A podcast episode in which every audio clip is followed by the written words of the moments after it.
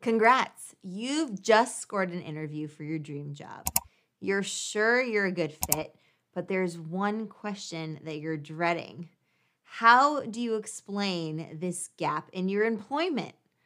Oh boy, there it is, the pink elephant in the room.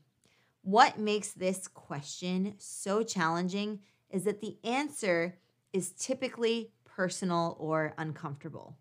Wouldn't it be great if you could just say, um, it's none of your business? Unfortunately, that's generally not a great response if you want the job. So, today we're going to discuss what you can say instead. And in doing so, you'll turn a potentially awkward question into a moment to shine. Sound good? Great.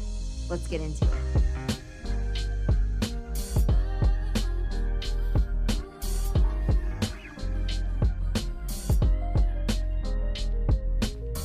What is up, Explorers? Mary Daphne here of Exploring.co, where we believe social skills are the key to the good life. What's the good life? It's where you call the shots, you have a crew you can count on, and you're on a mission that you care about. Before I jump in, I encourage you to check out our comprehensive small talk guide. Just click the link in the description box below to get the free downloadable delivered straight to your inbox.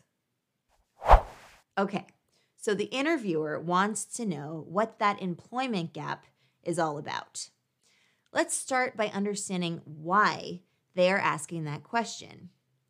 The interviewer's goal is to assess if you're a good fit for the company.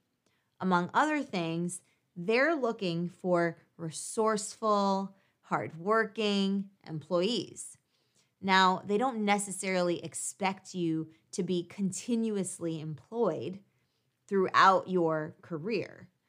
Everyone takes breaks, but they do want evidence that even during your breaks, you've made good use of your time. If someone is productive during their personal time, that demonstrates they have a strong sense of intrinsic motivation and personal drive. That often signals a productive employee. So that's what they're looking for. Evidence that you like to put your mind to work, whether or not you're being paid to do it. They want to be sure that you didn't go soft or become rusty during your time off.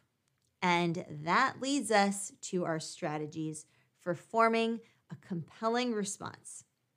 Our goal with this response is to demonstrate that even when we weren't employed, we were making the most of our time in a way that increases our value as an employee.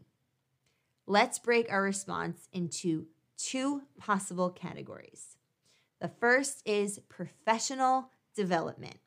So, your first option is to demonstrate how you use your gap in employment to develop yourself on a professional level. With this approach, you would want to point to specific skills that you developed that make you more qualified for the job. This could be in the form of online classes for a programming language or spreadsheet software like Excel or a deep dive into email marketing. Be as specific as possible. Describe what resources you used, how you scheduled your day to maximize productivity, and any certificates that you earned. Walk them through the key takeaways from your learning process and be sure to mention any final projects or portfolios that you produced during that period of time. Ideally, you can direct them to a website or a URL that features whatever it is that you accomplished so that there's visible evidence of your hard work.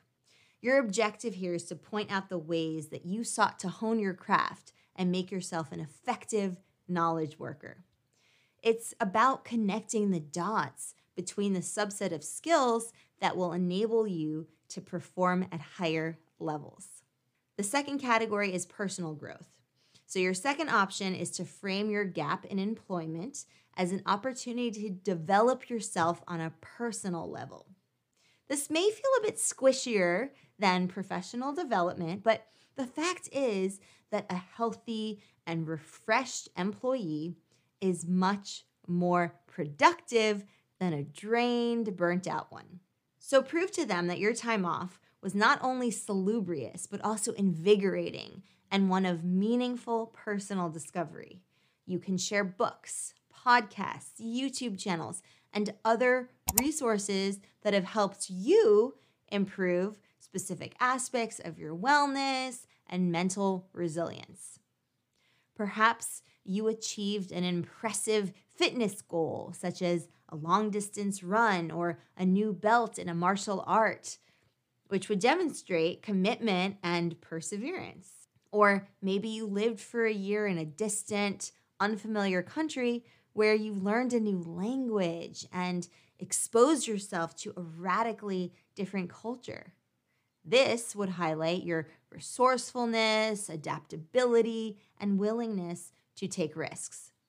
Similar to a discussion of your professional development, you want to point to specific, deliberate decisions you made to reinforce an aspect of your personal development. Describe in detail how you were challenged and how you benefited from the experience. The great part in discussing personal growth is that it reveals intriguing dimensions about who you are as a person. It shows that you're more than just a productivity robot. This helps establish a deeper rapport with the interviewer and helps demonstrate your personality fit at the company. So, there you have it two compelling ways to answer the dreaded question about your employment gap. To recap, you can frame your time off as either a period of professional growth or one of personal growth, or even both. The key is to be honest and specific. Show that you spent your time productively and strategically. Demonstrate what you learned from the experience and point to any accomplishments you achieved during that period. At the end of the day, your objective is to prove that you are more valuable now after your employment gap than when you were last employed. If you feel like you don't have a compelling answer for either of these categories, no problem. Your task is to sit down and think about how you can create a growth experience for yourself. Plan it out in writing, get your friends and family to weigh in on it, and then go get it done. When the time comes, this question will be an opportunity for you to demonstrate a wide range of compelling personal and professional qualities that will impress the hiring manager and significantly improve your odds of landing the job. So, now that I've shared our thoughts, I would love to hear how you would answer this question. How might you make the most out of your time off? How would you turn this into an opportunity to show your strengths? Share that with me and the Exploring community in the comments down below. And if you love this lesson, please be sure to let me know. You can give this video a thumbs up on YouTube. And if you haven't done so already, subscribe to join our tribe of explorers so that you never miss a lesson. And if you ring that bell, you'll get notified about our new lessons and our weekly live streams. Email this video to friends and coworkers who also want to supercharge their social skills. And while we're at it, feel free to also share it with your friends on social media as well. And remember, the write-ups of these lessons are always available on our blog at exploring.co slash blog. With that, have an awesome week, Explorers. Thank you so much for joining me, and I'll see you next time for your next Exploring lesson. Happy exploring!